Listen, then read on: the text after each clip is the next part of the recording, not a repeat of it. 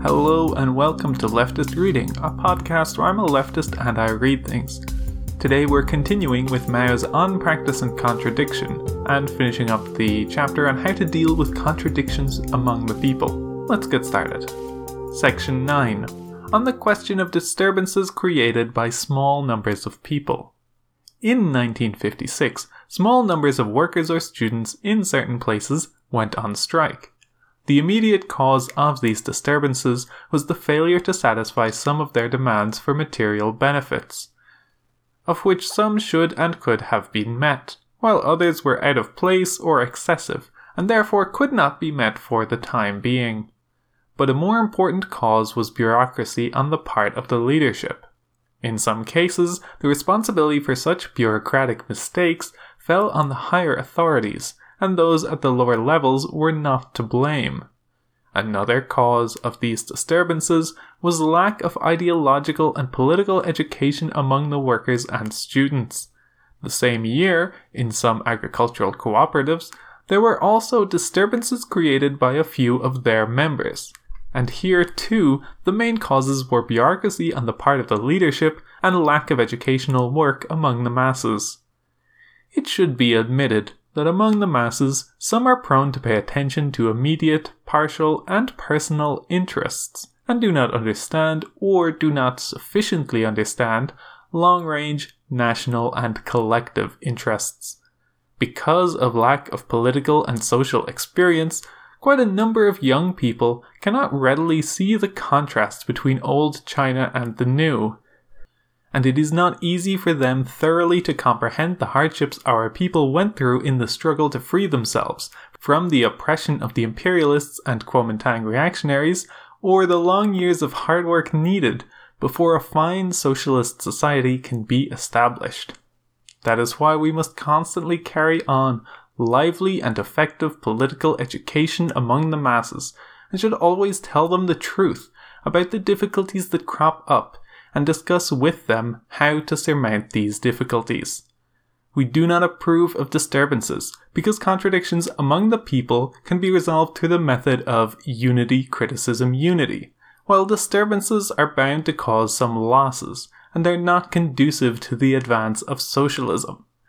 We believe that the masses of the people support socialism, conscientiously observe discipline, and are reasonable and will certainly not take part in disturbances without cause. But this does not mean that the possibility of disturbances by the masses no longer exists in our country. On this question, we should pay attention to the following 1. In order to root out the causes of disturbances, we must resolutely overcome bureaucracy, greatly improve ideological and political education, and deal with all contradictions properly. If this is done, generally speaking, there will be no disturbances. 2. When disturbances do occur as a result of poor work on our part, then we should guide those involved onto the correct path. Use the disturbances as a special means for improving our work and educating the cadres and the masses, and find solutions to those problems which were previously left unsolved. In handling any disturbance, we should take pains and not use oversimple methods, or hastily declare the matter closed.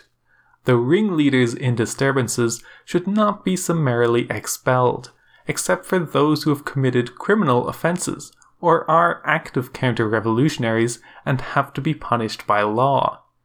In a large country like ours, there is nothing to get alarmed about if small numbers of people create disturbances. On the contrary, such disturbances will help us get rid of bureaucracy. There are also a small number of individuals in our society who, flouting the public interest, willfully break the law and commit crimes. They are apt to take advantage of our policies and distort them, and deliberately put forward unreasonable demands in order to incite the masses, or deliberately spread rumors to create trouble and disrupt public order. We do not propose to let these individuals have their way. On the contrary, proper legal action must be taken against them. Punishing them is the demand of the masses, and it would run counter to the popular will if they were not punished. 10. Can bad things be turned into good things? In our society, as I have said, disturbances by the masses are bad, and we do not approve of them. But when disturbances do occur, they enable us to learn lessons, to overcome bureaucracy, and to educate the cadres and the masses. In this sense, bad things can be turned into good things. Disturbances thus have a dual character. Every disturbance can be regarded in this way. Everybody knows that the Hungarian incident was not a good thing, but it too had a dual character. Because our Hungarian comrades took proper action in the course of the incident, what was a bad thing has eventually turned into a good one. Hungary is now more consolidated than ever, and all other countries in the socialist camp have also learned a lesson. Similarly, the worldwide campaign against communism and the people which took place in the latter half of 1956 was of course a bad thing. But it served to educate and temper the communist parties and the working class in all countries, and thus it has turned into a good thing. In the storm and stress of this period, a number of people in many countries withdrew from the Communist Party. Withdrawal from the party reduces its membership and is, of course, a bad thing. But there is a good side to it too. Vacillating elements who are unwilling to carry on have withdrawn, and the vast majority who are staunch party members can be the better united for struggle. Why isn't this a good thing? To sum up, we must learn to look at problems from all sides, seeing the reverse as well as the obverse side of things. In given conditions, a bad thing can lead to good results, and a good thing to bad results. More than 2,000 years ago, Lao Tzu said, quote, Good fortune lieth within bad, bad fortune lurketh within good. Footnote 1. When the Japanese shot their way into China, they called this a victory. Huge parts of China's territory were seized, and the Chinese called this a defeat. But victory was conceived in China's defeat while defeat was conceived in Japan's victory. Hasn't history proved this true? People all over the world are now discussing whether or not a third world war will break out. On this question, too, we must be mentally prepared and do some analysis. We firmly stand for peace against war, but if the imperialists insist on unleashing another war, we should not be afraid of it. Our attitude on this question is the same as our attitude towards any disturbance. First, we are against it. Second, we are not afraid of it. The First World War was followed by the birth of the Soviet Union, with a population of 200 million. The Second World War was followed by the emergence of the socialist camp, with a combined population of 900 million. If the imperialists insist on launching a Third World War, it is certain that several hundred million more will turn to socialism, and then there will not be much room left on Earth for the imperialists. It is also likely that the whole structure of imperialism will completely collapse. In given conditions, each of the two opposing aspects of a contradiction invariably transforms itself into its opposite as a result of the struggle between them. Here it is the conditions which are essential. Without the given conditions, neither of the two contradictory aspects can transform itself into its opposite. Of all the classes in the world, the proletariat is the one which is most eager to change its position, and next comes the semi proletariat. But the former possesses nothing at all, while the latter is hardly any better off. The United States now controls a majority in the United Nations and dominates many parts of the world. This state of affairs is temporary and will be changed one of these days. China's position as a poor country denied its rights in international affairs will also be changed. The poor country will change into a rich one. The country denied its rights into one enjoying them, a transformation of things into their opposites. Here, the decisive conditions are the socialist system and the concerted efforts of a united people. Section 11 On Practicing Economy. Here I wish to speak briefly about practicing economy. We want to carry on large scale construction, but our country is still very poor. Herein lies a contradiction. One way of resolving it is to make a sustained effort to practice strict economy in every field. During the movement against the Three Evils in 1952, we fought against corruption, waste, and bureaucracy, with the emphasis on combating corruption.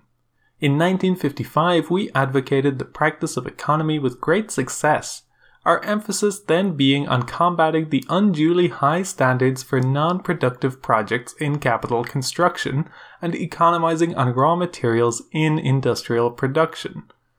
But at that time, economy was not yet applied in earnest as a guiding principle in all branches of the national economy, or in government offices, army units, schools, and people's organizations in general. This year, we are calling for economy and the elimination of waste in every sphere throughout the country. We still lack experience in the work of construction. During the last few years, great successes have been achieved, but there has also been waste. We must build up a number of large scale modern enterprises step by step to form the mainstay of our industry, without which we shall not be able to turn China into a powerful, modern, industrial country within the coming decades. But the majority of our enterprises should not be built on such a scale. We should set up more small and medium sized enterprises and make full use of the industrial base inherited from the old society, so as to effect the greatest economy and do more with less money good results have begun to appear in the few months since the principle of practicing strict economy and combating waste was put forward. In more emphatic terms than before, by the second plenary session of the 8th Central Committee of the Communist Party of China in November 1956. The present campaign for economy must be conducted in a thorough and sustained way. Like the criticism of any other fault or mistake, the fight against waste may be compared to washing one's face. Don't people wash their faces every day? The Chinese Communist Party, the Democratic parties, the Democrats with no party affiliation, the intellectuals, industrialists, and businessmen, workers, peasants, and handicraftsmen. In short, all our 600 million people must strive for increased production and economy and against extravagance and waste. This is of prime importance not only economically, but politically as well. A dangerous tendency has shown itself of late among many of our personnel an unwillingness to share weal and woe with the masses, a concern for personal fame and gain. This is very bad. One way of overcoming it is to streamline our organizations in the course of our campaign to increase production and practice economy, and to transfer cadres to lower levels so that a considerable number will return to productive work. We must see to it that all our cadres and all our people constantly bear in mind that ours is a large socialist country, but an economically backward and poor one and that this is a very big contradiction. To make China prosperous and strong needs several decades of hard struggle, which means, among other things, pursuing the policy of building up our country through diligence and thrift. That is, practicing strict economy and fighting waste. Section 12 China's Path to Industrialization. In discussing our path to industrialization, we are here concerned principally with the relationship between the growth of heavy industry, light industry, and agriculture. It must be affirmed that heavy industry is the core of China's economic construction. At the same time, full attention must be paid to the development of agriculture and light industry. As China is a large agricultural country, with over 80% of its population in the rural areas, agriculture must develop along with industry, for only thus can industry secure raw materials and a market, and only thus is it possible to accumulate more funds for building a powerful heavy industry. Everyone knows that light industry is closely tied up with agriculture. Without agriculture, there can be no light industry. But it is not yet so clearly understood that agriculture provides heavy industry with an important market. This fact, however, will be more readily appreciated as gradual progress in the technical transformation and modernization of agriculture calls for more and more machinery, fertilizer, water conservancy, and electrical power projects, and transport facilities for the farms, as well as fuel and building materials for the rural consumers. During the period of the second and third five year plans, the entire national economy will benefit if we can achieve an even greater growth in our agriculture and thus induce a correspondingly greater development of light industry. As agriculture and light industry develop, heavy industry, assured of its market and funds, will grow faster. Hence, what may seem to be a slower pace of industrialization will actually not be so slow, and indeed may even be faster. In three five year plans, or perhaps a little longer, China's annual steel output can be raised to 20 million tons or more, as compared with the peak pre liberation output of something over 900,000 tons in 1943. This will gladden the people in both town and country. I do not propose to dwell on economic questions today, with barely seven years of economic construction behind us, we still lack experience and need to accumulate it. Neither had we any experience in revolution when we first started, and it was only after we had taken a number of tumbles and acquired experience that we won nationwide victory. What we must now demand of ourselves is that we gain experience in economic construction in a shorter period of time than it took us to gain experience in revolution, and not to pay as high a price for it. Some price we shall have to pay, but we hope it will not be as high as that paid during the period of revolution. We must realize that there is a contradiction here. The contradiction between the objective laws of economic development of a socialist society and our subjective cognition of them, which needs to be resolved in the course of practice. This contradiction also manifests itself as a contradiction between different people. That is, a contradiction between those in whom the reflection of these objective laws is relatively accurate and those in whom the reflection is relatively inaccurate. This, too, is a contradiction among the people. Every contradiction is an objective reality, and it is our task to reflect it and resolve it in as nearly correct a fashion as we can. In order to turn China into an industrial country, we must learn conscientiously from the advanced experience of the Soviet Union. The Soviet Union has been building socialism for 40 years, and its experience is very valuable to us. Let us ask who designed and equipped so many important factories for us? Was it the United States? Or Britain? No, neither the one nor the other. Only the Soviet Union was willing to do so, because it is a socialist country and our ally.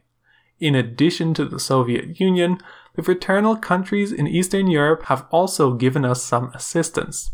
It is perfectly true that we should learn from the good experience of all countries, socialist or capitalist. About this, there is no argument but the main thing is still to learn from the Soviet Union.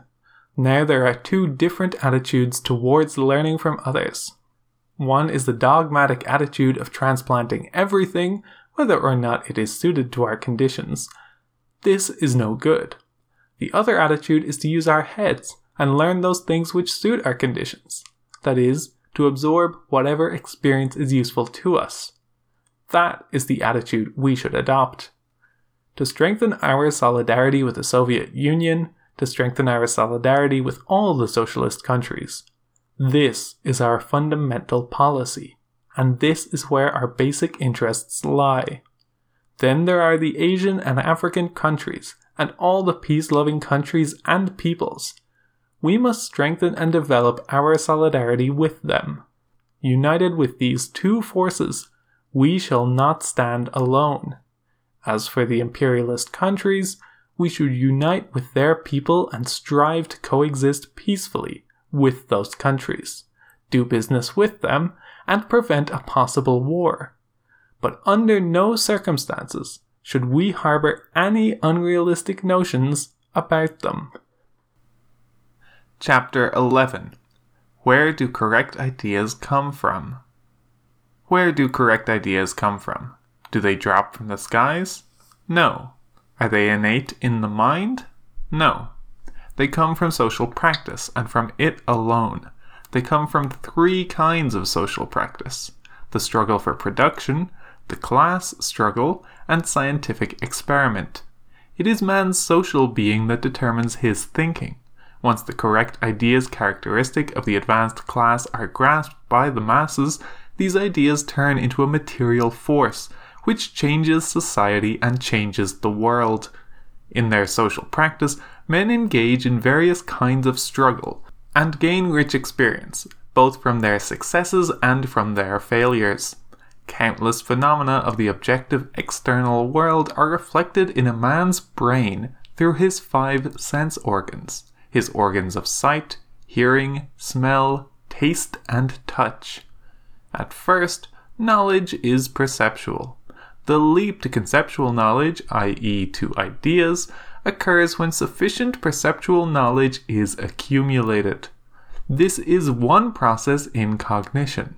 It is the first stage in the whole process of cognition, the stage leading from objective matter to subjective consciousness from existence to ideas.